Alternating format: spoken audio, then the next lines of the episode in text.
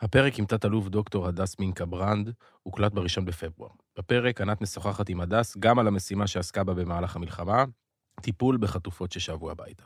עד לפרסום פרק זה, קיבלנו תזכורת מרגשת אחרי שבועות רבים מדי לחזרתם של לואיס הר ופרננדו מרמן במסגרת מבצע חילוץ משותף של צה"ל, שב"כ וימ"מ. שניים מתוך 136 שאנחנו עדיין מחכים לחזרתם.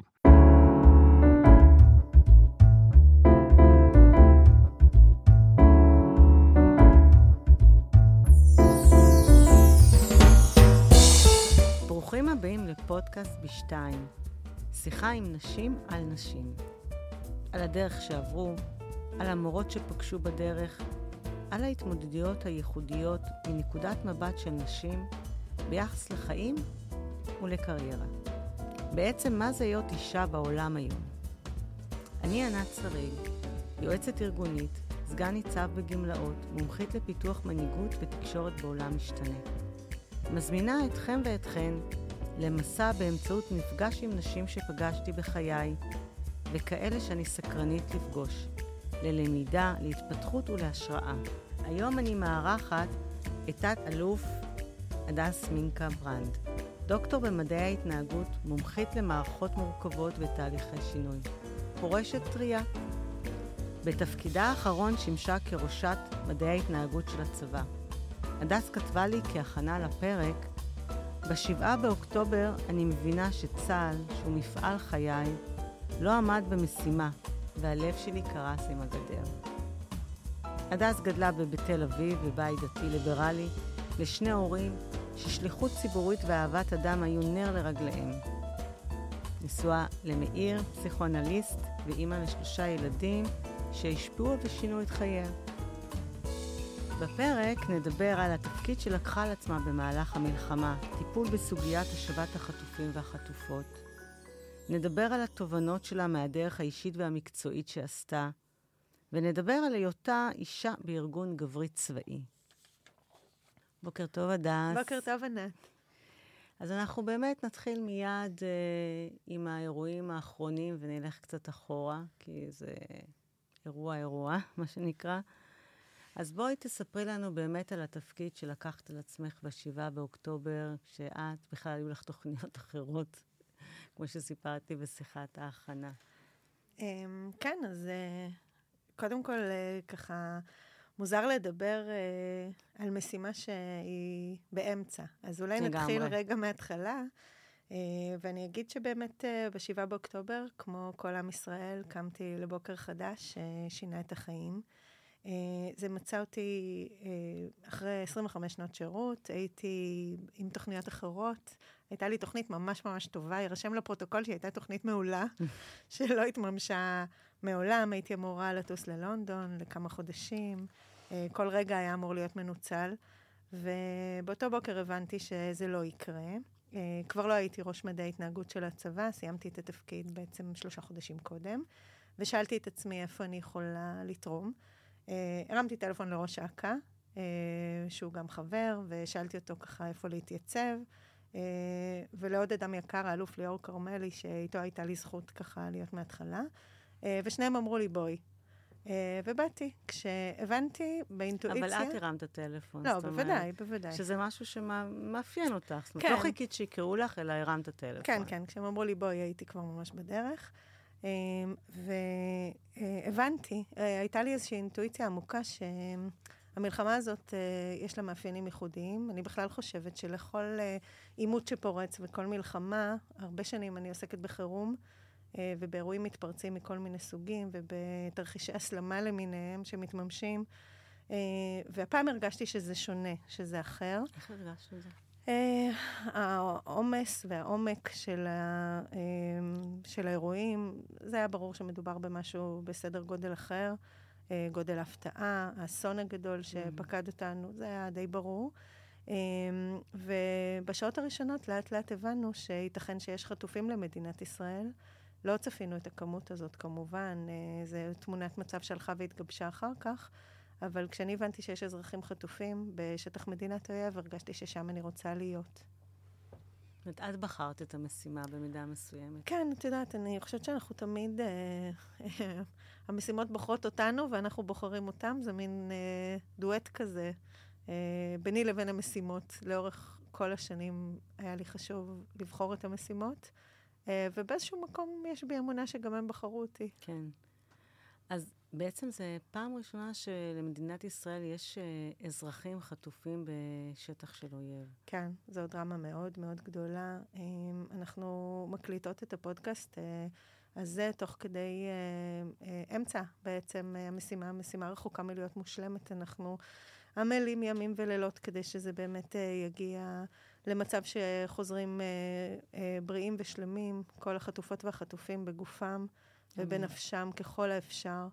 אה, וזה כרוך במאמץ אה, אה, גדול, אבל זו החובה שלנו כלפיהם, וזה התיקון שאנחנו נדרשים לעשות בעת הזאת, המינימום הבסיסי שאנחנו חייבים להם. כן, אנחנו בדיוק כך, ככה לפני, נקווה לגיבוש של איזושהי עסקה. ממש מ... אנחנו מתפללים ומקווים, זה, בצה"ל זה לא רק תפילות, זה כמובן גם מעשים. אבל, אה, אבל באמת אה, יש פה משהו שהוא חצי עבודה. אה, ובעוד אנחנו מדברות, בדקות אלו ממש, יש אנשים יקרים ש, שעובדים על זה, וכולי תקווה ותפילה ואמונה שאנחנו נצליח להגיע למימוש של כלל, ה, של כלל הדבר, ושבאמת יגיעו לפה, יגיעו, כי אני מאוד מחכה להם. כן, כולנו. אני חייבת להגיד לך שגם בשיחה המקדימה איתך, אני כל הזמן, אפילו במצב כל כך... של אסון וטראומה לאומית, את כל הזמן אני שומעת אצלך את הקול של האופטימיות, את הקול של התקווה, ואני שמחה על ה framing הזה, כי נכון שאנחנו בחצי הדרך, ואני... עדיין אנחנו רוצות לדבר על המשימה ועל האתגרים שהיו במשימה. כן. איך התמודדת uh, מול האתגרים האלה? כן, אני אספר על זה. אני רק רוצה להגיד לך בהקשר של תקווה, שאת ככה אומרת, uh, שארנסט בלוך uh, אמר, אני ציטטתי ככה מספר פעמים מאז שהתחילו האירועים את המשפט שלו, הוא אמר שתקווה היא אופטימיות עם צעיף של אבל. אה, אז אני אה, לובשת... זה יותר מדויק לך. כן, אני לובשת צעיף של אבל, כמו כולם, אה, מהרגע הראשון. והאופטימיות היא באמת מכוסה בצעיף של אבל. היא לא אופטימיות בתולית, היא לא אופטימיות נאיבית. אה, אבל אה, כן, יש בי הרבה תקווה. ו... אופטימיות קונסטרוקטיבית, כן. כאילו, כי אי אפשר אחרת. כן, ואני באמת באמת חושבת שמתוך החורבן הזה והאובדן הזה, אה, אנחנו יכולים לצמוח לכל כך הרבה מקומות טובים, ואני נאחזת בכל הטוב שאני רואה, ואני רואה המון המון טוב מסביב, ומקווה שגם בסוגיה הזאת של החטופים אנחנו נראה טוב. אמ, אז שאלת אה, בנושא לגבי האתגרים שאפיינו את המשימה מתחילתה, ואנחנו באמת נקלענו פה לאירוע, סיטואציה שאף אחד לא חווה בעבר. אה, זה לא שיש גוף במדינה או גורם או מישהו שיש לו ניסיון בדבר כזה, אה, וגם המומחיות, יש מומחים לענייני חלקי דברים מתוך הדרמה הזאת. כן. אה, יש מומחים למשל לנושא של שבי או של פדויי שבי, אבל בהקשר אה, של חיילים, ולא בהקשר של אזרחים, ויש בעולם, ניגע בזה אולי אחר כך, כן. אבל באמת באמת נדרש היה לבנות את אסטרטגיית הפעולה מול, ה, מול התופעה הזאת, החדשה שנתקלנו בה. והיו פה כל מיני סוגים של אתגרים. אני, אני אזכיר חלק. Uh, אני חושבת שהאתגר הראשון היה אתגר תמונת המצב. Uh, הדאטה, הרכבת תמונת המצב, הדאטה היא מלכת הקרב של uh, uh, אירוע חירומי כזה בסדרי גודל. Uh, עד שמבינים בכלל מה קורה, uh, ועד שמרכיבים את התמונה uh, של מה מתרחש פה, מי לא עלינו נפל uh, בקרבות. ובאירוע הטרור הנוראי הזה, אה, מי נעדר, ואנחנו לא יודעים אה, מה בגורלו, מי נחטף לרצועת עזה. אה, לבנות בכלל את הסיפור, לבנות את התמונה ולהגיע כמה שיותר מהר להבנה מה מתרחש, זה אתגר ראשון שאפיין את הפעילות. שמנגד יש משפחות ש... שאין להם מושג מה עם האנשים שלהם, ויש... כן, ואם נדייק את זה, זה באלפים. כי הפניות uh, למוקד 105 של המשטרה, ובכלל uh, פניות מכל הסוגים שהגיעו לכל ארגוני החירום וההצלה, uh, היו לנו למעלה מ-2,300 נעדרים. לא ידענו להגיד מי שייך לאיזה קטגוריה, וכמובן שלדבר הזה יש מעגלים על מעגלים על מעגלים של קרובים חרדים, והדבר הזה היה נראה כמו משהו שאין לו סוף. במידה רבה עד עכשיו אנחנו ככה עוד מתמודדים עם האחרונים שאנחנו מנסים לפענח מה עלה בגורלם. אמ, והסיפור הזה של בניית תמונת המצב, כמו בכל אירוע חירום, דרך אגב, גם פה, היה מאוד משמעותי. Uh, האתגר השני הוא האתגר הבין-ארגוני. Uh, היו פה לא מעט ארגונים.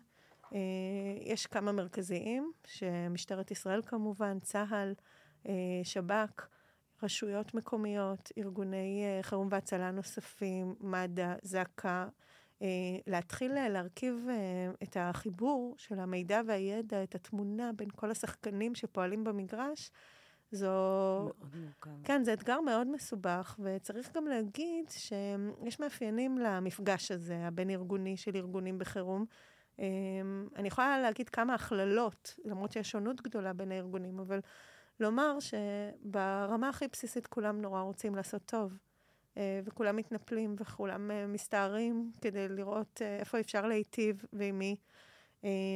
אבל במפגש הבין-ארגוני בתפרים... השיתוף פעולה הוא מאוד קשה. השיתוף פעולה הוא קשה מכמה סיבות, את ממש צודקת. אחד, יש קיבוץ. קיבוץ בחירום, כלומר, כל ארגון רוצה להיות ב-100% במיטבו, הוא נדרש למנגנוני שליטה ובקרה פנימיים מאוד מאוד חזקים. ופיקוד ושליטה זה דבר מאוד משמעותי בחירום. אז כל ארגון מפעיל את מנגנוני הפיקוד והשליטה שלו. וככה הארגונים אה, ממש מתכווצים ומתהדקים, בטח בשעות הראשונות ובימים הראשונים, עד שהם חוזרים אה, לאפקטיביות. צריך לזכור שמשבר כזה הוא ממש קטיעת רציפות של אה, כל הארגונים. כלומר, כל ארגון שהזכרתי חווה הפתעה שהיא הפתעה בסיסית, משמעותית ביום הזה, וכל ארגון נדרש להתאוששות מהירה. Mm-hmm. וצה"ל, שב"כ, אה, אה, משטרת ישראל, אה, רשויות למיניהם, כל הארגונים נבחנו ביכולת שלהם להתאושש ולחזור כמה שיותר מהר לתפקוד. וכשארגון נבחן ב- ביכולת ההתאוששות שלו, הוא חייב להסתכל פנימה. ולראות שהוא מצליח לשלוח את הזרועות הארוכות עד האנשים שפעילים בקצה, ולהצליח באמת לייצר מצב שיש קשר בין המדיניות לבין הביצוע, בין הפקודות לבין הפעולות. וזה מה שקרה לכל הארגונים. ואז, טיפ-טיפה אחרי שזה מתייצב, נשלחות גם הזרועות הצידה. Mm-hmm. ושם אפשר להתחיל לדבר על שותפויות. ואתם מיד, זאת אומרת, מבינים שזה היקף שלא הכרתם. אה, צריכים לבנות תמונת מצב, מבינים את התלות הבלתי רגילה הזו בין הארגונים. אז איך זה קורה, זה מתי זה, איך אתם מתארגנים על האירוע הזה?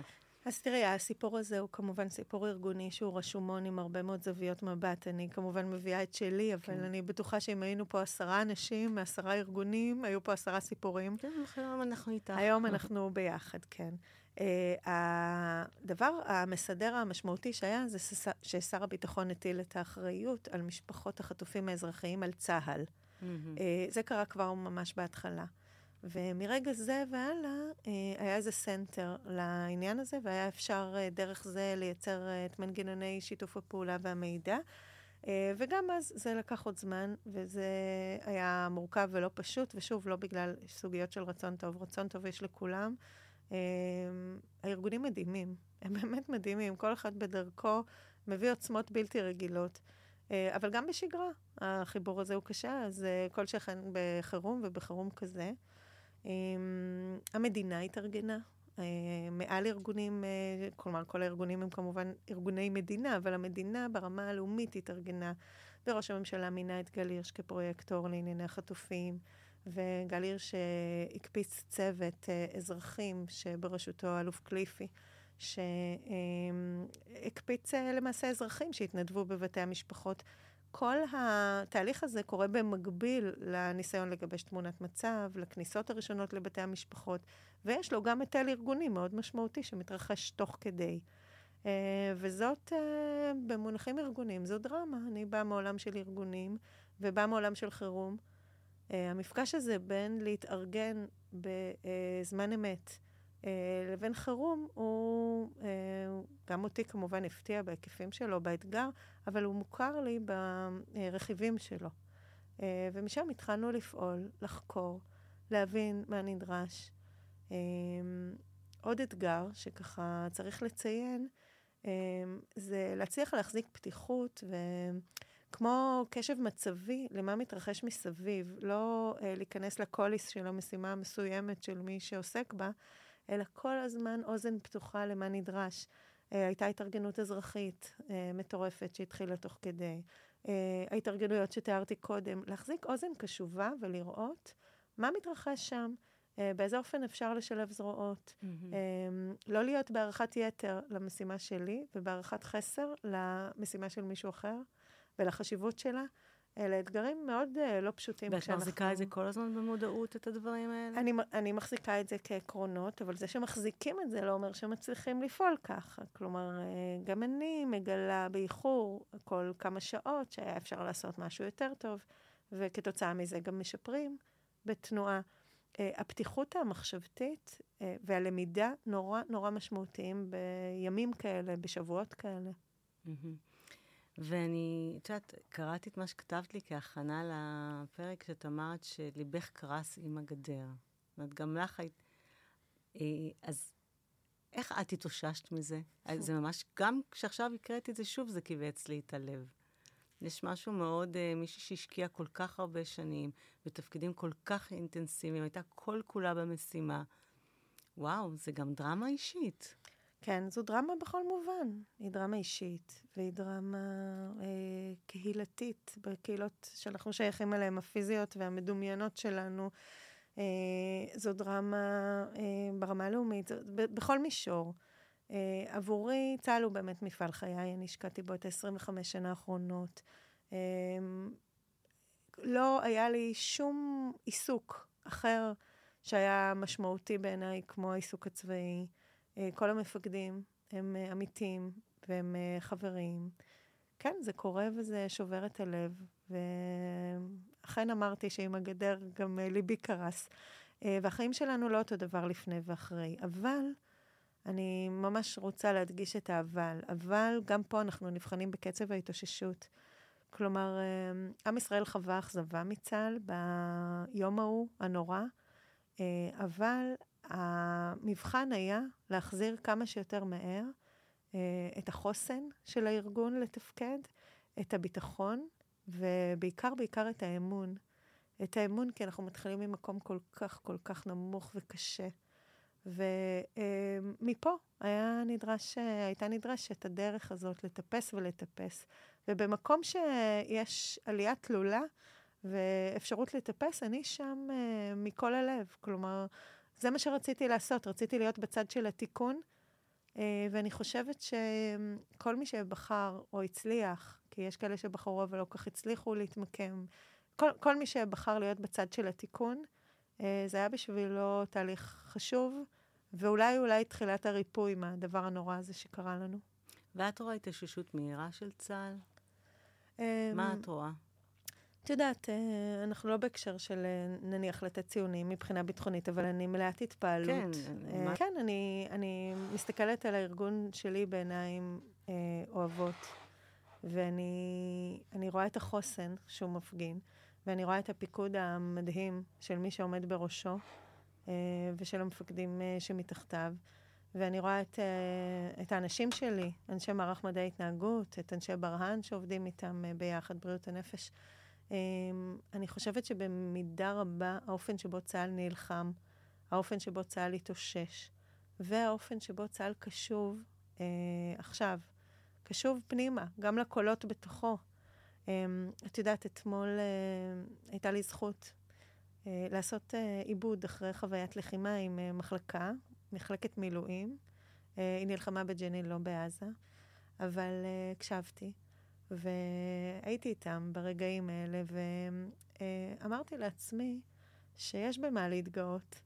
אה, האופן שבו מסופר הסיפור מהעיניים של הלוחמים, אה, אומר שיש הרבה דברים טובים ש... שצה"ל עושה, שהמפקדים עושים, שבטח שהלוחמים עושים. וכל ההתארגנות, המאמץ של החוסן, הוא גם מרשים ביותר, כן, אין על זה אני מאוד מאוד גאה. גאה במחליפה שלי, וגאה במערכת. אה, שבנינו, ואני מנסה להחזיק את זה משני הכיוונים. אפשר להיות בביקורת עצמית עמוקה, אה, וגם בכעס עצמי, וגם בתחושת... אה, אה, תחושת... פישלנו, היינו על הפנים. יש לזה מחיר עמוק וכבד וקשה, שאני בספק אם נבין אותו. ייקח לנו שנים לפענח מה קרה לנו פה בעקבות האסון הזה. אבל אפשר גם להתפעל מההתאוששות.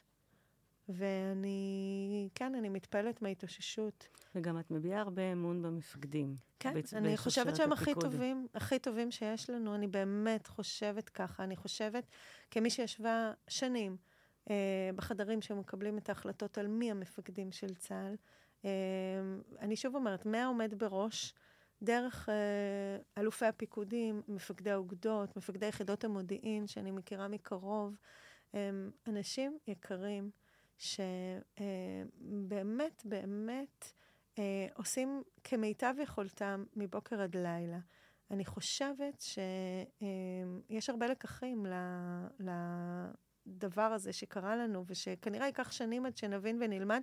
אני גם מצליחה להיות בביקורת, ביקורת עצמית, ביקורת uh, כלפיהם, אבל אני חושבת שבשנייה הראשונה, Uh, התחילה התארגנות של מסע תיקון, ואין לנו צה"ל אחר, כאילו אי אפשר ללכת למתחרים.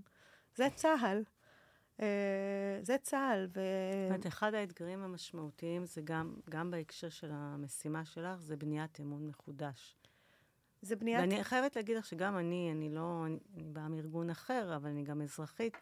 זה מאוד מחזק אותי לשמוע מה שאת אומרת. תראי. אני... אני מודה לך, אני מודה לך שאת אומרת שזה מחזק. אה, לי יש תמיד תחושה אה, בימים האלה, במפגש עם אזרחים, אה, שעוד לא הרווחנו, ועוד לא הרווחנו, ועוד לא הרווחנו את האמון מחדש, וצריך עוד לעבוד קשה מאוד. אז כשאת אומרת דברים כאלה, זה מאוד מחמם את הלב. אני סומכת עלייך. אז, אה, אז תודה, אה, תודה. אני מרגישה, אה, אם יש רגעים שהם מטלטלים בצורה יוצאת דופן, אה, זה המפגש עם משפחות החטופים.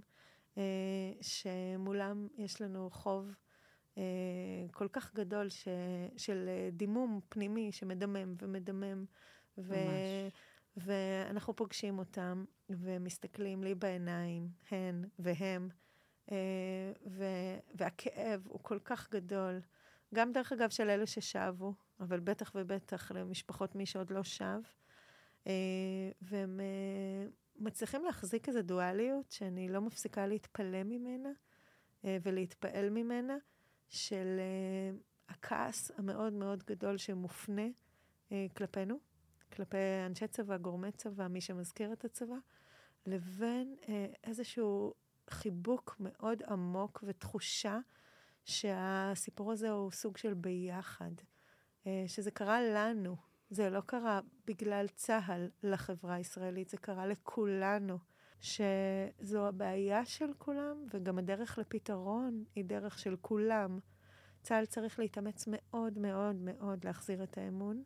אה, אני מרגישה את זה בכל אינטראקציה. חובת ההוכחה אה, על צה"ל, שהוא אכן יחזיר את זה. אני בטוחה שצה"ל יחזיר את האמון ואת המציאות הביטחונית. אני מאמינה בכל ליבי שלשם נגיע, כי אני מכירה את הנפשות הפועלות ואת המפקדים, ואני יודעת שהם לא ישקטו עד שהמציאות uh, תחזור להיות uh, מציאות ביטחונית. ואם הם רק היו יכולים להחזיר את הגלגל לאחור ולהיות עכשיו בשישי באוקטובר, אין לי ספק. Um, את יודעת, אני ככה אומרת הרבה פעמים שהייתי מוכנה לתת איבר מהגוף בשביל לחזור לשישי באוקטובר. מה עוד, מה, מה ניתן לעשות בשביל לחזור לדבר הזה ולהיות במקום של התיקון? אמ, להיות בעשייה. כן, והעשייה הזאת היא עשייה מאוד משמעותית. אני חושבת שזה מאפיין את כל מי שלקח חלק אה, בפעילות בצה"ל בשנים האחרונות, לא משנה באיזה תפקיד או באיזו עמדה. אה, זו תחושה שפשוט... את חושבת שצה"ל גם לקה ביהירות? אין לי ספק שהיו לנו אזורי עיוורון. אזורי עיוורון קורים בגלל כל מיני דברים. הם קורים, אה, אני חושבת שפחות בגלל אה, זלזול, אה, או חוסר תשומת לב רשלנית. זה לא כזה. אבל כן, כן, יש מקומות שבהם מרגישים חזקים, מרגישים בטוחים, מרגישים שיודעים. תראי, הייתה לנו עליונות uh, כמעט בכל מובן על האויב. בתודעה שלנו חשבנו שאנחנו עליונים בכל דבר. הייתה לנו עליונות מודיעינית וטכנולוגית. על פניו. על פניו. וההפתעה היא לגלות ש... ש... שזה לא כך, ושלא היינו מספיק ערניים למקומות שלו. Uh, חייבים ללמוד מזה. תגידי, ובעוד עוד 50 שנה לא נשכח את זה? Um, יש לנו אחריות לא לשכוח את זה. את יודעת, אני מסתכלת על החבר'ה הצעירים שנלחמו עכשיו, שבאמת להוריד בפניהם את הכובע על כל צעד ושעל, ואני אומרת לעצמי, אם הם יהיו בהנהגה, או הילדים שלהם יהיו בהנהגה בעוד 50 שנה, תהיה להם ולנו, לכולנו אחריות לא לשכוח את זה. גם לנו אה, הייתה אחריות לא לשכוח את זה, ואנחנו כשלנו באחריות שלנו. תראה, השיחה גם מוקלטת בשלב שמאוד מאוד מוקדם להגיד מה מתרחש פה. אני יכולה להגיד לך שאין לי ספק אה, אה, שאנחנו, כל אחד ברמתו, מכל המפקדים ואנשי המקצוע שהיו בשנים האחרונות בעמדת קבלת החלטות, אה, שרויים בתוך חשבון נפש. כל אחד אה, ברמה שלו, יש מי שצולל כוכב אחד, יש מי שצולל שניים. אה, יש אחריות ארגונית לצלול את הצלילה הזאת של חשבון הנפש, אבל אין לי ספק. אה, אין לי ספק שאנחנו נרצה להיות שם. את יודעת, גם המשפט אין לי ספק. הוא משפט, כן, uh, זה כל כך שישי באוקטובר, כן. אוקיי. Okay. Uh, יש לי ספקות, uh, אין לי ספק שנרצה להיות בצד של התיקון, יש לי ספק אם נצליח למצות את הלמידה הזאת. Uh, זה ריקוד מאוד מאוד מעניין בין מילים של לפני ואחרי, בין הבנות של לפני ואחרי. אני חושבת שמי שמדבר בסימני קריאה בתקופה כזאת, uh, או בביטחון, מפספס משהו מאוד עמוק. אנחנו נצטרך לפענח את זה הרבה זמן. הרבה זמן בהרבה צניעות. אז בואי נחזור רגע לאתגרים במשימה של השבת חטופים וחטופות. אז דיברת באמת על האתגר של הדאטה, אמרת מלכת הקרב זה הדאטה. מתחילה להתגבש תמונת מצב, האתגר הארגוני וכדומה, השיתופי פעולה. איזה עוד? בואי ככה נצלול לאתגרים שקשורים למשימה. Um, הדבר הזה, המערכת שנוצרה, אה, שקשורה להשבת החטופים והחטופות, היא מערכת שחוץ מתמונת המצב שתיארתי, וחוץ מההתארגנות לליווי המשפחות שיש לה פן צבאי ופן אזרחי, אה, חוץ מההיבטים האלה... זאת אומרת, קציני קשר אה, של הצבא נכנסו לתוך משפחות של אזרחים חטופים. כן, המאמץ הזה מובל על ידי אכ"א. אה, ממש כמו שאכ"א יודעת לתת מעטפת אה, יפהפייה אה, בהקשרי שכול, בגלל, לצערנו, ניסיון רב שנים שנצבר במערכת, ובאמת, באמת, הוא תוצאה של כל כך הרבה אירועים טרגיים ועצובים שבנו ידע וניסיון. ההבנה הייתה שאת הניסיון הזה, שכרוך במשפחות שבויים ונעדרים, צריך להשליך גם על הסביבה האזרחית. ובעצם אנחנו מנסים למתוח את ההגיונות של אותו ליווי של שבויים ונעדרים בהקשר הצבאי לעולמות של האזרחים. אמ, תגידי, זה פגש אותך משהו ברמה האתית שצבא, אנחנו בסוף מדינה דמוקרטית, אזרחית, שצבא גם לוקח בעצם את המשימה הזו שקשורה לליווי משפחות של אזרחים.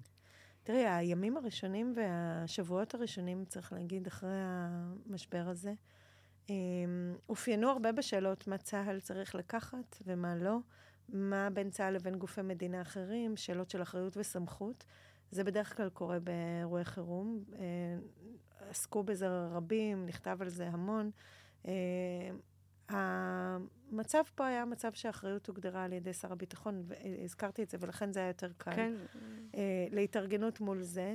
Um, אני מבינה לאן את חותרת בשאלה הזאת, אבל אני אגיד לך ש-once uh, קיבלנו את האחריות, המשימה עצמה נבנתה עם הרבה מאוד uh, ספקות ורגישות לגבי מה נכון לאזרחים, והאם מה שנכון לאזרחים נכון לחיילים.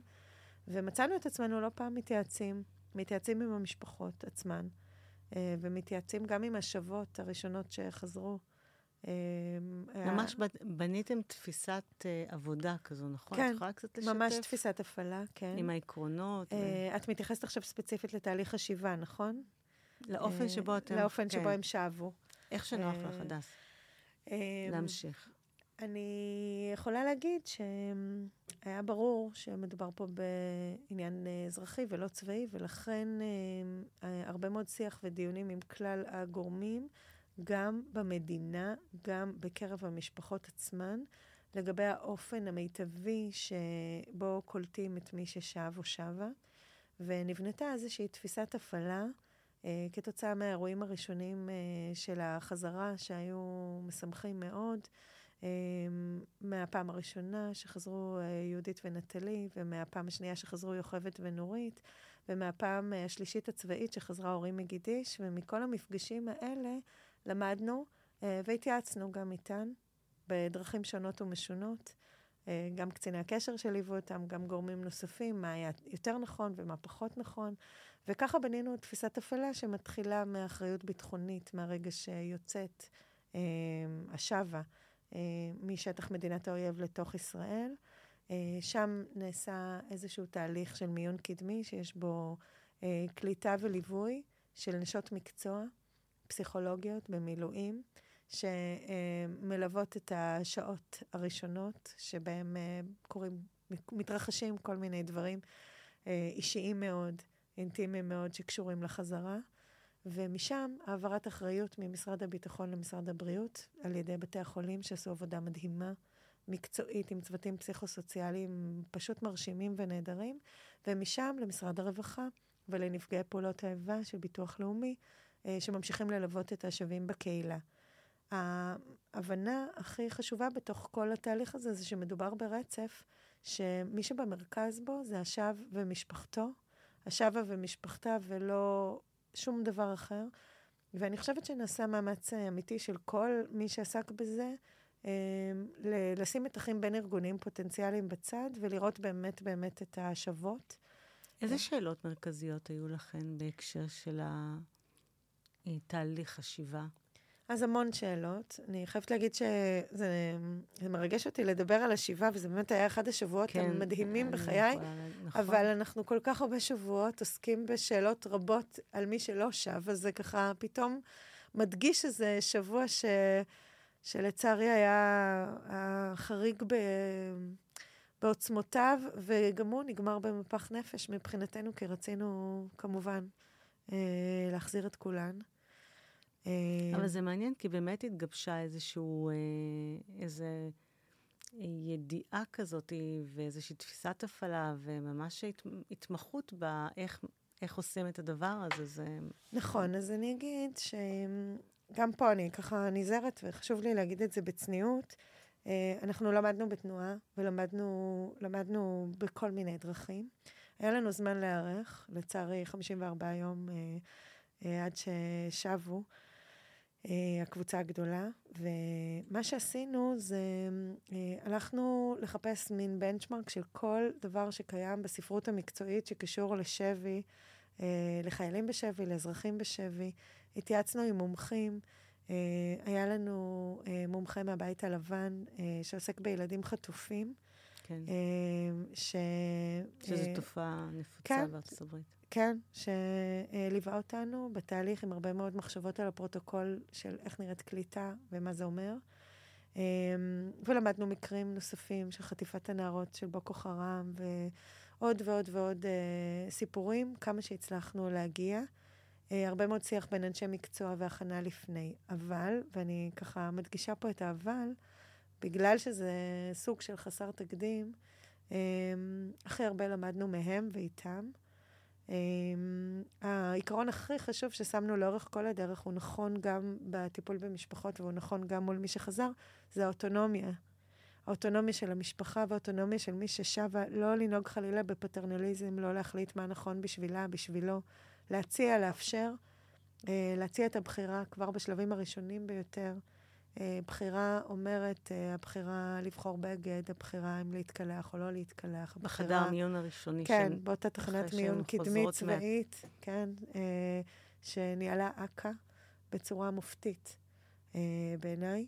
ובמקום הזה קרו קסמים, ממש קסמים, שבגלל ה... את יודעת, אני מרגישה שזה נורא אינטימי, אנחנו כן, גם הקפדנו לא לצלם. לא לגמרי, אבל... קצת...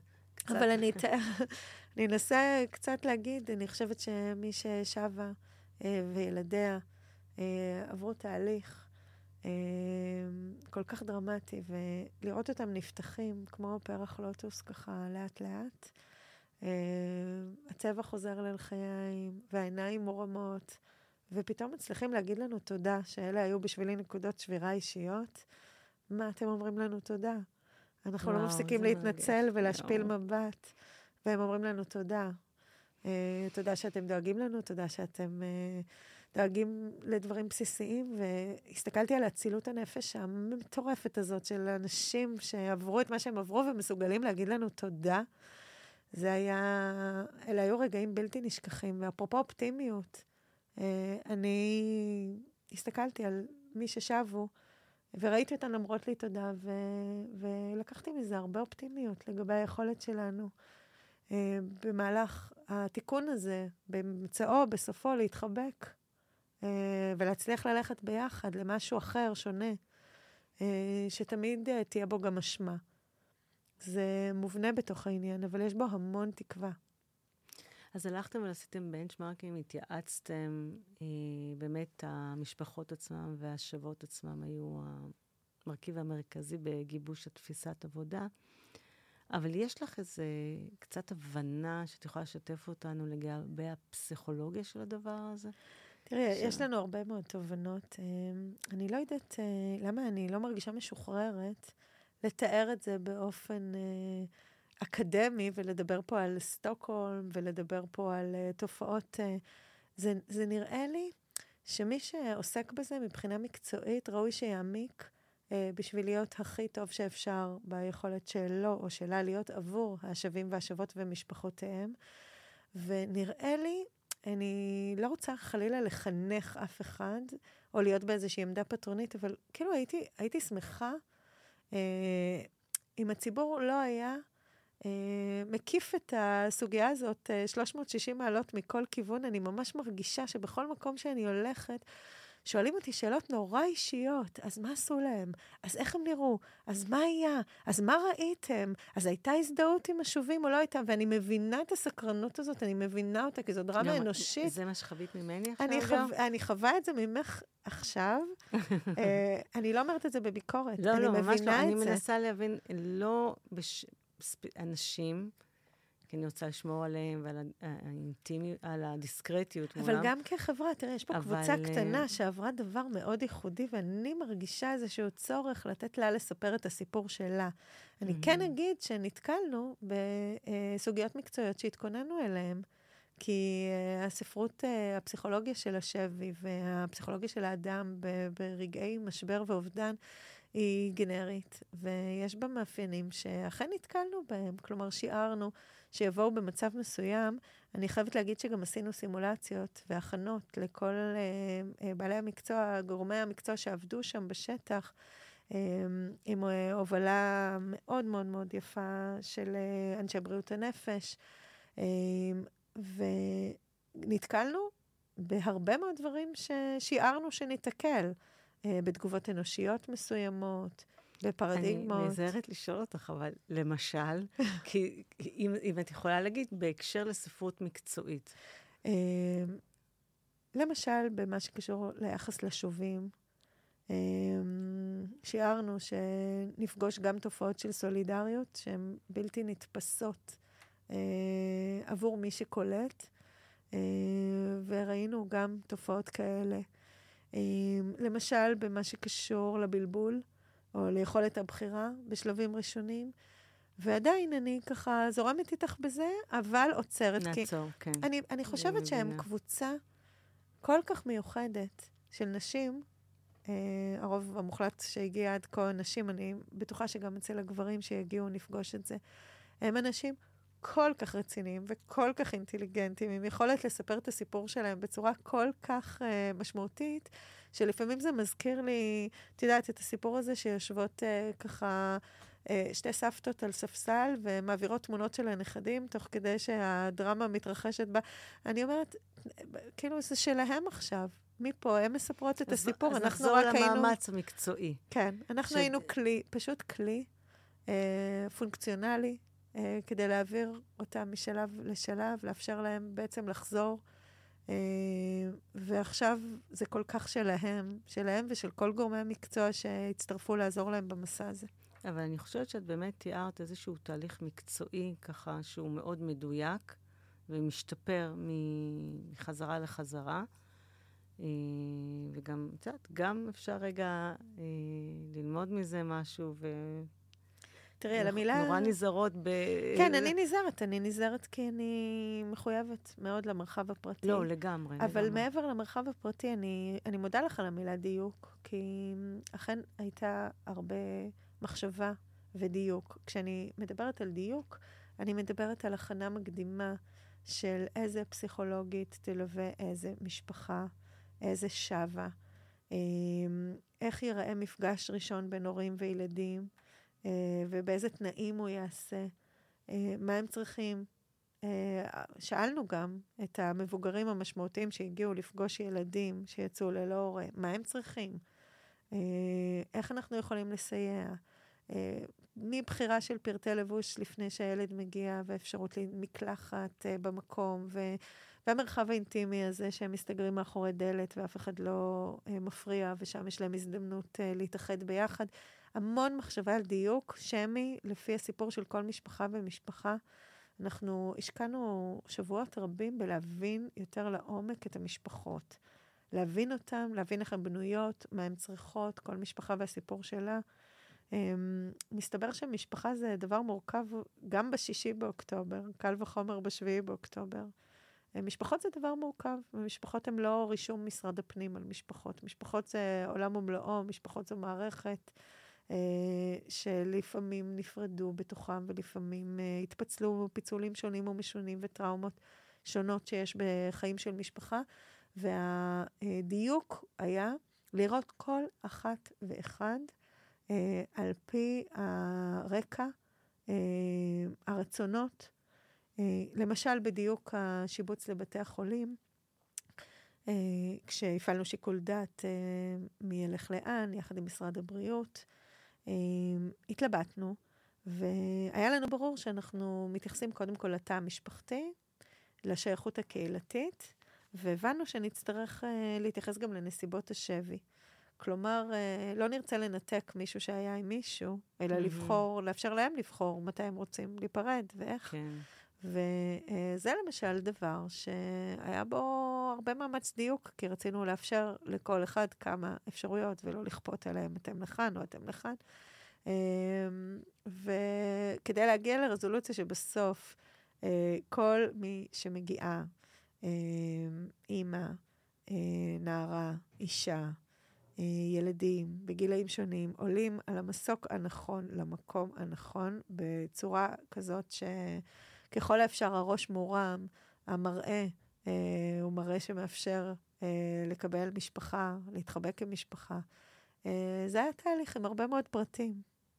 אני מאוד שמחה שבכל זאת את סיפרת את זה, כי אני חושבת שבאמת עשיתן עבודה מדוקדקת ומקצועית תוך כדי זה, בסדר, אבל באמת הייתה השקעה רבה. עכשיו, זה, את מדברת רק על נשים, נכון? עד עכשיו, לצערנו. לא, אני אומרת לא על הצוות המקצועי. אה, כן. הצוות המקצועי בשטח, היות וחזרו נשים. זה לאו דווקא יהיה ככה בפעם הבאה. אוקיי. Okay. אבל אנחנו את הדומיננטיות הנשית הגדרנו כהנחת עבודה בהכנות. כשהבנו את מאפייני העסקה ואת הכיוון של מי אמורה להגיע, זה היה לנו ברור שנשים יובילו. גם ככה מדובר בסוגיה שיש בה דומיננטיות נשית בהגדרה. העולם הפסיכוסוציאלי מאוד מאוד רלוונטי כדי לקלוט בצורה מיטיבה. אה, ונשים, נשים אה, היו בפרונט, נשים ליוו, נשים הגדירו, ונשים גם עיצבו חלק גדול מהתהליך הזה. פגשתי נשים נפלאות בתהליך הזה, מכלל משרדי הממשלה, מהרשויות. אה, מצאנו את עצמנו מדברות בפורומים נשיים, בלשון נקבה, ברורה. לא, לא היה פה ספק. כן, אני חושבת שנשים במלחמה הזו לוקחות תפקידים מאוד משמעותיים. מאוד מאוד. כן, אני... ומשפיעות על המציאות למעשה. אמ, תמיד אה, במקום שבו נדרש להדגיש את זה, או להתפלא מזה, אני כבר מרגישה תמיד איזו אי נוחות. אה, הייתי רוצה לראות את זה בהיקפים יותר גדולים, במקומות יותר אה, משמעותיים. אני חושבת שהגיוון הזה הוא קריטי לכל אה, דבר שמתרחש פה. אה, במקומות שבהם ראיתי את זה, אה, שמחתי. אה, בהרבה מאוד מקומות לא רואים את זה עדיין, וצריך ככה להסתכל על זה ולהגיד, אנחנו, זה חלק מהתיקון, אולי עכשיו יש לנו פה הזדמנות שלא כדאי להחמיץ אותה, גם בתחום הזה לעשות דברים אחרת. Mm-hmm.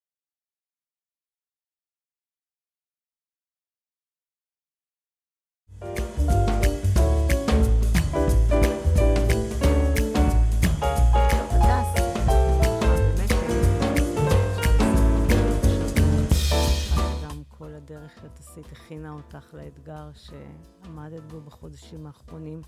אבל בואי קצת תספרי לנו על הדרך הזו, ומה בנה אותך, מה היום בפרספקטיבה לאחור, מה את רואה?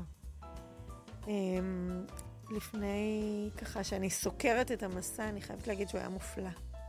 אמ, אני במשך 25 שנה, אה, וזו לא מליצה, אני קמתי בבוקר, כל בוקר, כל בוקר, 25 שנה, בתחושת שליחות ומשמעות מטורפות.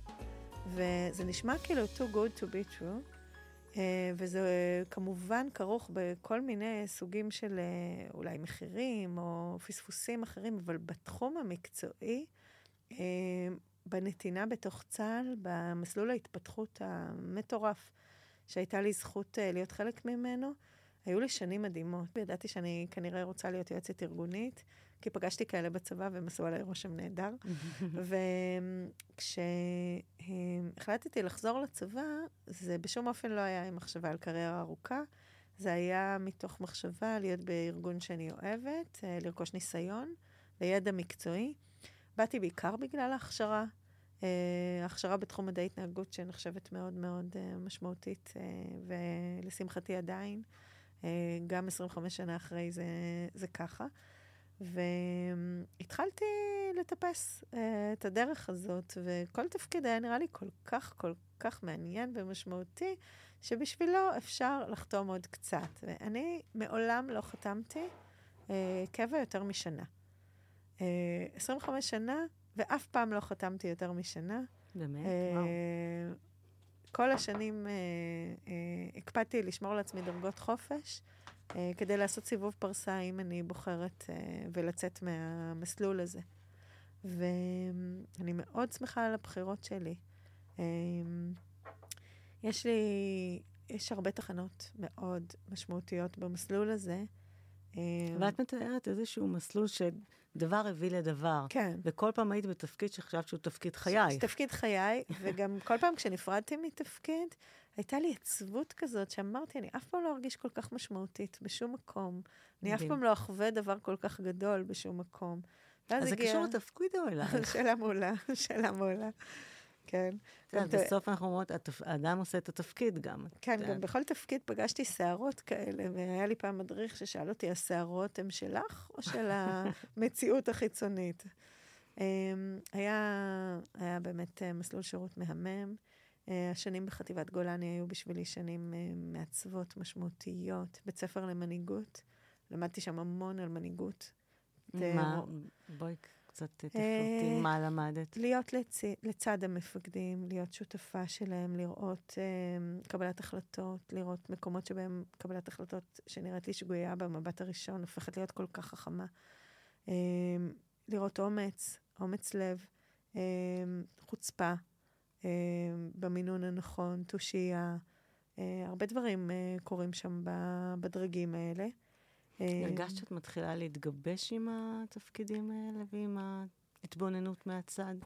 הגיבוש המקצועי שלי הוא מפת שכבות. הוא מפת שכבות שניזונה גם מהחלקים המקצועיים שעברתי דרך בית הספר של ממדה, כלומר תואר ראשון ותואר שני, אבל אחריו בעיקר אה, המכללה של מדעי התנהגות ומסלול השירות בעולם הזה.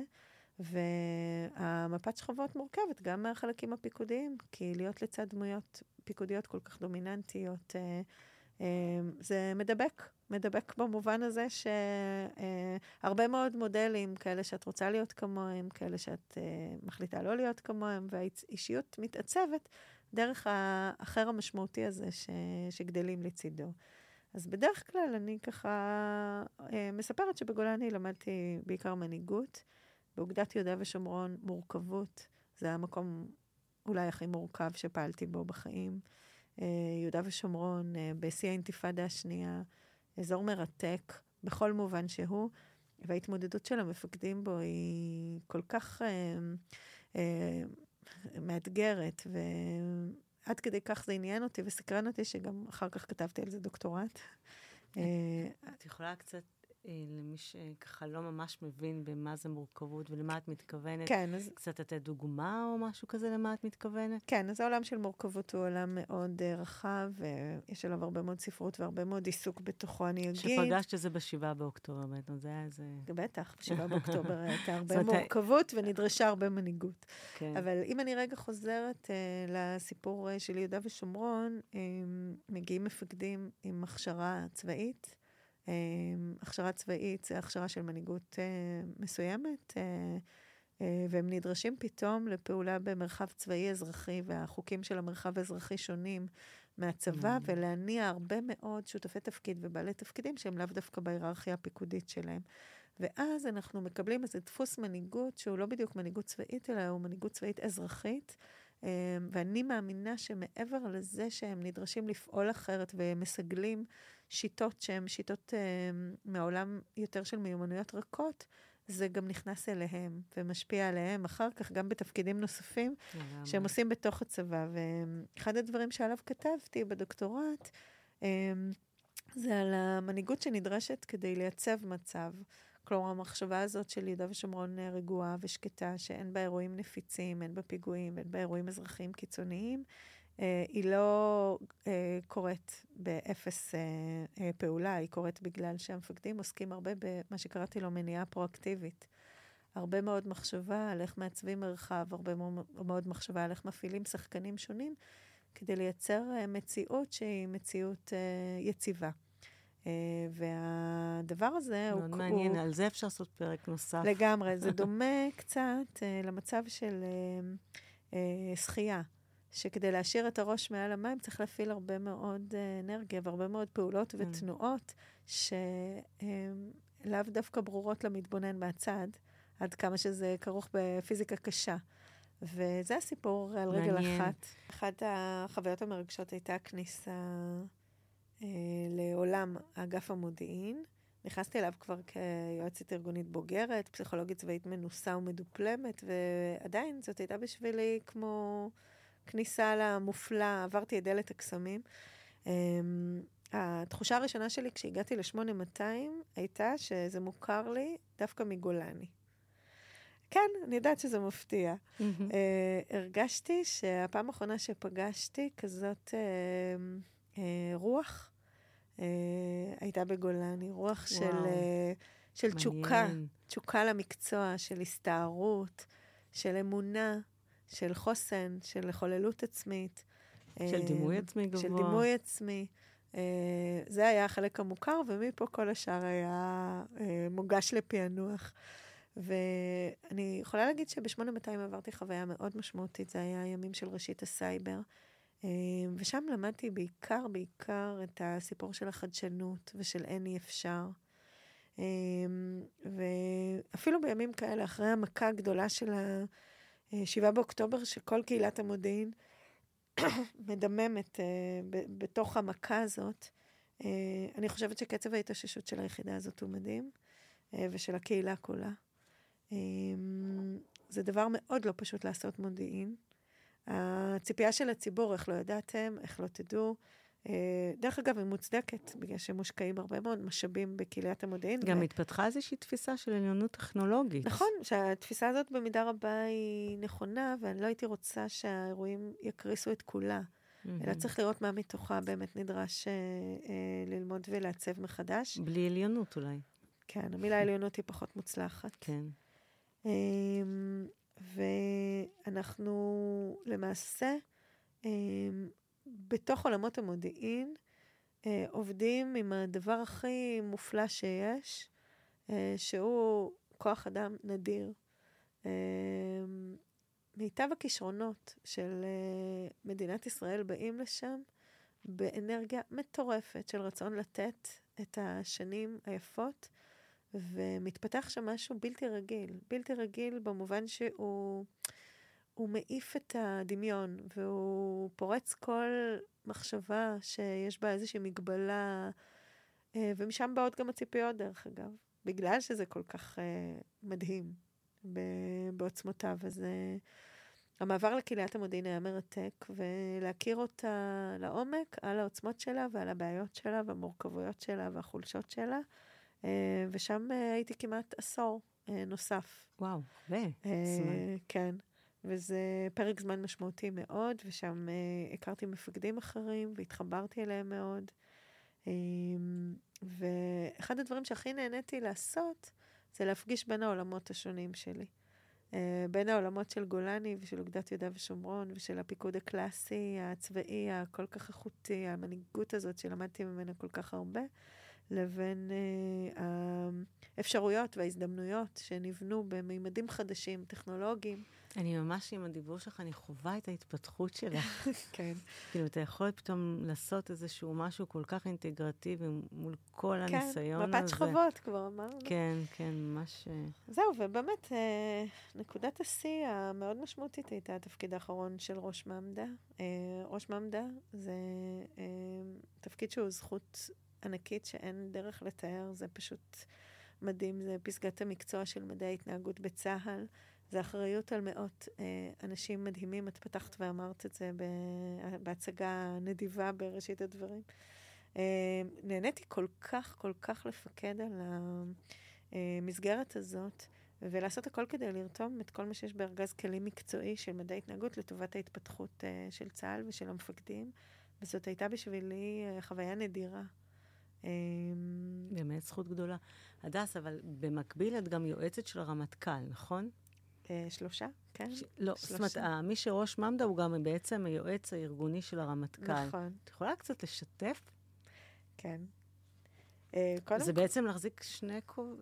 שני כובעים, כן. שזה מורכב כן, גם. זה... ועוד לא דיברנו על הבית והמשפחה. כן. ועוד עשית דוקטורט, תשמעי. אמ, את יודעת, אה, שמעון פרס אמר פעם משפט שאני מאוד מתחברת אליו, אה, שמי שהחלומות שלו גדולים מההישגים שלו הוא בן אדם צעיר. אה, אני מאוד משתדלת אה, להחזיק בהרבה הרבה הרבה חלומות, כל הזמן, חולמת וחולמת. אני... נדבר רגע על העבודה הזו בקומת הרמטכ"לים, היא הייתה חוויה מאוד משמעותית. Uh, עבדתי עם שלוש דמויות של מנהיגים מעוררי השראה, כל אחד שונה מאוד מהשני, אהבתי את שלושתם, אהבה ענקית, אני מחוברת אליהם עד היום, ומעריכה כל אחד בדרכו. תגידי, האהבה הזו לא גם פוגמת ביכולת uh, להסתכל על הדברים בצורה ביקורתית יותר? Uh, התשובה היא כן, היא פוגמת. Uh, אבל אנחנו כאנשי מקצוע מתורגלים מהרגע הראשון להיות uh, בפנים. Uh, בעולם הזה שנקרא ייעוץ פנים, בשונה מייעוץ חוץ, בהגדרה יש uh, כשלים ונקודות עיוורון מעצם זה שאת בתוך מערכת ולא בחוץ, ולכן אנחנו לומדים ומלמדים להסתייע בהרבה מאוד מנגנונים שמאפשרים לנו לעשות את מה שקוראים לו בשפה המקצועית הזרה, להצליח להיות בפנים ולראות מבחוץ, להצליח להחזיק בביקורת, uh, להתייעץ עם גורמים בחוץ שמסתכלים על הדברים בצורה אחרת, להחזיק כל הזמן איזה רגל אחת, ככה... אנחנו אומרים שמנהיגות היא ב-edge of the chaos, אז אנחנו מקפידים להיות רגל אחת שם איתם, אמ, ולראות כל הזמן מה מתפתח ומה מתרחש שמסתכל עלינו מבחוץ. אז זאת האחריות. אמ, לגבי ה... ומצד שני, אני ממש מאמינה בייעוץ שהוא בא מאהבה. לא, זה... כמו בפיקוד, זה אגב. זה הבסיס, זה הבסיס. אין, לא יכולה להיות uh, אחרת. Um, אז באמת, כל אחד מהשלושה בדרכו. אה, מי שקלט אותי ומינה אותי והעשיר אותי בכל אה, מה שנדרש בקומה הזאת היה גדי. אה, אני חושבת שגם נתתי ככה בשלבים הראשונים את מה שיכולתי. אני חושבת שבאופן כללי מכולם תמיד אני מרגישה שקיבלתי יותר משנתתי. זה מין מצב עולם כזה, שלמדתי יותר משלימדתי, שהתפתחתי יותר משפיתחתי, אבל שוב, יכול להיות שהשיחה איתם תישמע אחרת. אמ, אבל באמת גדי ככה קלט אותי לתפקיד, אה, ועם אביב עברתי מסע מאוד מאוד אה, משמעותי, אה, ועם הרצי, אמ, שזה היה פרק שני שלנו, הראשון היה באמן, הכנה לתפקיד והכניסה לתפקיד, ומי ידע שנפגוש את האירועים האלה. אני חושבת שכרמטכ"ל הייתה לו שנה מאוד מאוד מורכבת. אני בספק אם מישהו חווה משהו בסדר גודל הזה. אה, שנה שהמחאה החברתית מפצלת את החברה הישראלית ומאתגרת את הצבא, אה, והאירועים האלה שפתחו את שיחתנו, שאנחנו עד עכשיו אה, ועוד המון שנים נלקק את הפצעים. שלוש דמויות מדהימות, ולהיות שם בקומה הזאת, תרתי משמע, זו זכות גדולה ואחריות גדולה. זה תפס אותך לפעמים בתחושה של... שאת מרגישה אולי קצת קטנה, או... איך, איך הצלחת לייצר איזה גובה עיניים כזה מול, שאת אומרת, רמטכ"ל זה לא רק בן אדם, זה גם סמל. כן, אבל אני רוצה לענות לך הפוך. רמטכ"ל הוא לא רק סמל, הוא גם בן אדם. ו... תשובה טובה. ואני חושבת שבתפקידי רמטכ"ל הם נדרשים מאוד לאנשים שרואים אה, אותך כבן אדם, ולא רק כסמל. זה אולי הדבר החשוב ביותר שאפשר לעשות ב... שהייה עם רמטכ"ל, יש מספיק אנשים שמתכתבים או מדברים עם הסמל, אה, ופחות אנשים שמדברים עם האדם. כן. אני... אבל צריך את שנות הניסיון האלה. כן, את שואלת אם הרגשתי קטנה. אני... אני חושבת שהמילה קטנה היא לא מילה שאני מזדהה איתה. אבל כן, אני... היא גם לא טובה. אבל... לא, אבל אני אגיד לך מה כן. אני אמ, מרגישה ברת מזל. אוקיי. Okay. Uh, אני אגיד לך באיזה מובן של ברת מזל. זה כמו שדיברנו קודם על uh, uh, התחושה שלי מול החטופות שאומרות תודה. אני מרגישה ברת מזל שרמטכ"ל מדינת ישראל בוחר uh, בי uh, כדמות שיכולה לסייע לו. לא. ואני מרגישה ברת מזל שאני יכולה להביא את ארגז הכלים שלי לתוך הסיטואציה, ואני לא מתייחסת לזה כמובן מאליו, ואני צריכה לזכות אה, באמון הזה, אה, בתפקיד כזה כמו ראש ממד"א. אה, אני משערת שלא שונה מתפקידים אחרים משמעותיים או בכירים. האמון הזה נקנה כל יום מחדש, ויש איזו מוטרדות תמידית שאני באופן אישי מאוד מחוברת אליה. היא טובה לי. אני לא בטוחה שכל אחד היה בוחר, אבל לי היא טובה. מדייקת. כן, עם מוטרדות כזו שמצריכה אה, לחשוב כל הזמן איך אפשר להיות צעד לפני, במה אפשר לסייע, אה, איך אפשר לבוא מהזווית הנכונה בצורה כזאת שהערך יהיה גדול, אה, בהיבטי קוסט אפקטיביות, מבלי להטריח, מבלי לבז, לבזבז את הזמן. סוגיות של יועץ ארגוני. כן, והן פשוט קורות, אותן בכירים. סוגיות של כל יועץ ארגוני אה, שעובד עם בכירים, ובאמת באיזה level שהוא level אה, אחר. כן. אה, זה מרתק. אה, מתפתחת אה, תחושה של שותפות. היא לרגע, לרגע לא מעמידה את היועץ, או במקרה הזה אותי, באיזה מצב של בלבול לגבי המקום בעולם. זה ברור שזה בסך הכל עוד קצת בתוך מערכת רחבה. לרמטכ"ל יש הרבה יועצים, מכל מיני סוגים. יועצים mm-hmm. מקצועיים, יועצים שאמונים על זה. אה, וזו זכות גדולה להיות עוד דמות אה, שמסייעת ככה לקוקפיט הזה שמוביל את המדינה. אם הייתי צריכה לשאול אותך, אה, לתת עצה לנשים בתחילת הדרך, לחיים, לאימפקט ומשמעות, גם חיים וגם קריירה, מה, איזה עצה, עצות היית נותנת? אני מתה על מצוינות. אני כל כך אוהבת שאדם מותח את עצמו להישגים שלו, וזה בכלל לא משנה באיזה תחום, אה, אישה או גבר. אה, אה, כשיש אהבה, ולוקחים אותה באמת לקצה ומנסים עוד ועוד ועוד, ושמים עוד יד ועוד יד ועוד יד. אני מכורה לזה, אני נורא נורא נהנית לראות ששמים יעדים שאפתניים ובאמת מגיעים אליהם. כשאני מדברת עם נשים uh, צעירות, אני תמיד אומרת להן, כמה רחוק שתזרקו את האבן, לשם תגיעו. אני כל פעם זרקתי אותה לצעד הבא, ובאיזשהו שלב, שקרה בערך באמצע הקריירה, אני זרקתי אותה לקצה שקוראים לו ראש ממדה. אני מאוד מאוד רציתי להיות בתפקיד הזה. Uh, ואני חושבת שברגע שיש רצון, צריך לזרוק עליו את האבן אה, הכי רחוק שאפשר. זה, זה דבר, לא, לא להרפות, לא להרפות, להיות באמת אה, הכי נידי שאפשר לגבי הצרכים שלך והרצונות שלך. ולא דיברנו על המשפחה, כאילו. אה, בכזה מאמץ מרוכז בתחום של הקריירה וכזו אינטנסיביות. איפה המשפחה? אנחנו תמיד, אני לא, מנסה להימנע מהמילה מחירים. בסוף זו בחירה. ואת יכולה קצת לדבר איתי על הדבר הזה? Uh, כן, בטח. Uh, כי אני מניחה שמי שמקשיבה לזה, זה, זה בטוח שאלה שעולה. איפה ברור. המשפחה? אני, מש, אני מה, מקווה שגם מי שמקשיב. כן. uh, אני חושבת שהסיפור הזה של משפחה וקריירה הוא סיפור של העידן הזה, uh, והוא מעסיק את כולם. כל מי שעושה או עושה. אמ, אמ, עבודה רצינית אמ, בחיים תובעניים, נדרש ונדרשת לוויתורים בתחום הזה של קריירה או של משפחה, בניהול המתח הזה בין שניהם. אני חושבת שזה מאוד אישי. עד כמה אפשר לוותר בכל אחד מהצדדים של הדילמה. אבל המתח שם, המתח שם כל הזמן. אה, אני, אצלי המשפחה היא מאוד מאוד משמעותית בחיים, אה, אבל הביטוי של זה אף פעם לא היה ביטוי פיזי. אה, הבן זוג שלי יודע את זה, הילדים יודעים את זה, הם תמיד היו חלק מהדבר הזה.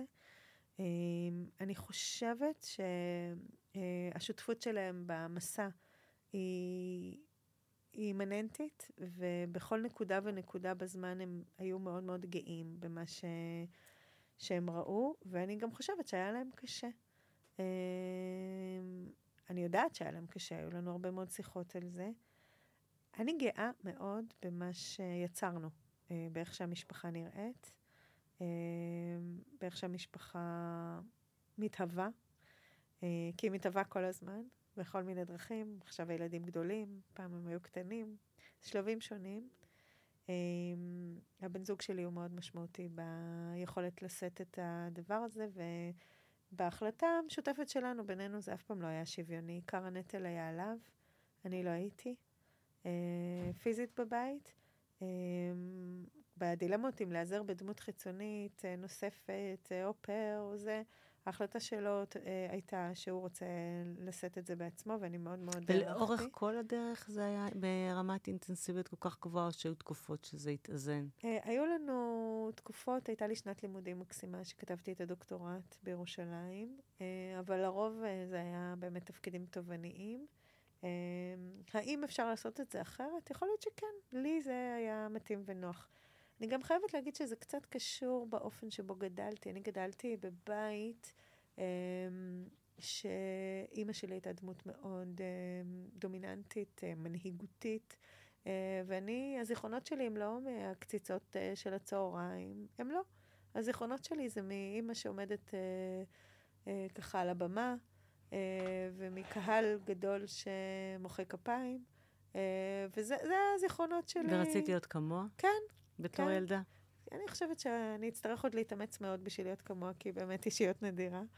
אבל אה, אה, בטח שרציתי להיות כמוה, ואני נורא מקווה שהילדים שלי ירצו להיות כמוני בדרכם, כן? אני בחרתי בתחומים כן. אחרים ממנה, אבל אה, לא הרגשתי תשוקה להיות בבית.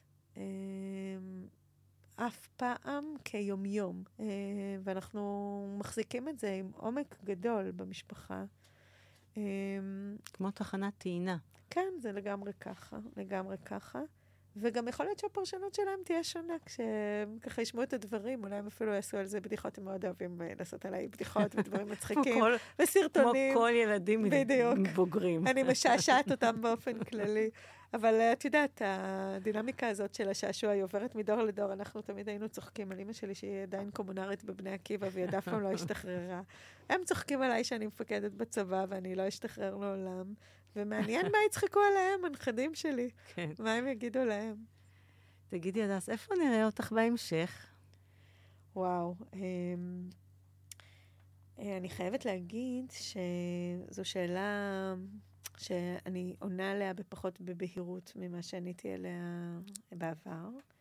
Uh, הסיבה היא שלי ברור שהלב בשירות הציבורי ושאני רוצה להיות בעשייה משמעותית, אבל ה-7 באוקטובר באמת עשה משהו פה. Uh, אני אומרת את זה כי רציתי לצאת לסיבוב שתכננתי uh, במקור. שהוא סיבוב אחר, לראות, לחוות uh, עולמות שונים.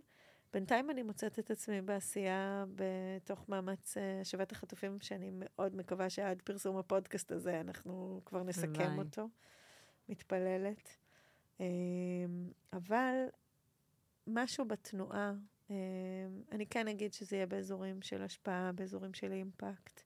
Uh, באזורים שאני... את לא נראה אותך ב... בקרמיקה. אני ב... פחות אלך לדוג, זה פחות אני. זאת אומרת... אה, לא בסדנת בישול. באמת, את יודעת, אפשר לחשוב על דרך נחמדה לענות על זה. אפשר לעשות אלימינציה של כל מה שלא, וזה דווקא קל לי. אני יכולה... את לא נראה אותך ככה לא עושה, לא, לא, לא בעשייה משמעותית. כן. אה, את יודעת, זו שאלה שהמילים נראה אותך, אה, האם יראו אותי? זו שאלה מעניינת. אני הרגשתי... הרגשתי הרבה שנים uh, בתפקיד. את לא מרגישה עייפה שקצת בא לך לנוח? Uh, לא. מעולה, תשובה תראה, טובה. אני, אני מאתחלת את עצמי. Uh, העשייה של החודשים האחרונים uh, היא מאוד uh, מדרבנת. הדס, את לא רוצה קצת לנוח? שואלים אותי הרבה אם אני רוצה לנוח, ואני אומרת כמה דברים. אחד, לא. אני ממש לא רוצה לנוח. אני רוצה להיות בעשייה, ואני רוצה להיות בעשייה משמעותית. אה, פחות מעניין אותי לנוח. דבר שני, יש לי תחושה, ופה זה מפעיל אצלי משהו מאוד מאוד מגדרי, שזה מאוד טריוויאלי שנשים ירצו לנוח. אחת לכמה זמן נשים צריכות לנוח. יש מלא דברים שנשים אוהבות לעשות, אה, והן צריכות לנוח. פחות פגשתי גברים שממליצים להם לנוח. אה, עכשיו, יש מי שיתקוף ויגיד, מה פתאום, לכל אלוף בצה"ל שמשתחרר אומרים, עכשיו תורך לנוח. כן, אבל מתכוונים לשבועיים, מתכוונים לחודש, לא מתכוונים לעשות מזה קריירה מלנוח. זאת אומרת, למה אנחנו בציפייה כזו כן, ממך? כן, זה מין ציפייה כזאת, אה, עכשיו תנוחי, וואלה, לא רוצה לנוח. גם לי אמרו, השיעור שלך הוא לנוח. כן. לא ממש לא. התחברתי לזה. לא, לא. אפשר לחשוב על שיעורים יותר אטרקטיביים מלנוח. ואת יודעת, גם התפוצה שלי פולנית, את יודעת מה התשובה ללנוח? רק בקבר. יש לך משפט השראה שהולך איתך, שאת יכולה לשתף אותנו? וואו, תראי, אה, השאלה הזאת, אה, אם היית שואלת אותי אותה, אה, עד הקיץ האחרון, המון שנים הלכתי עם משפט אופטימי שאמר, הכל מצליח לנו. ניסיתי דרכו לשדר ביטחון ביכולת ואמונה. ואני ככה, דיברנו על החיים לפני ה-7 באוקטובר ואחרי ה-7 באוקטובר ועל כפרה ועל חשבון נפש. אחד הדברים ששאלתי את עצמי הרבה פעמים, איך הייתי מנסחת הכל מצליח לנו גרסת uh, 7 באוקטובר ואילך, ואולי לכל החיים. Um, ואני חושבת שאני יותר uh, צנועה היום במשפט הזה, אבל אני לא רוצה להרפות ממנו. Uh, אני חושבת שאני רוצה להגיד ש... אם נעבוד קשה, יצליח לנו. אה, כן, יצליח לנו. אם נעבוד קשה, יצליח לנו. תודה, דס.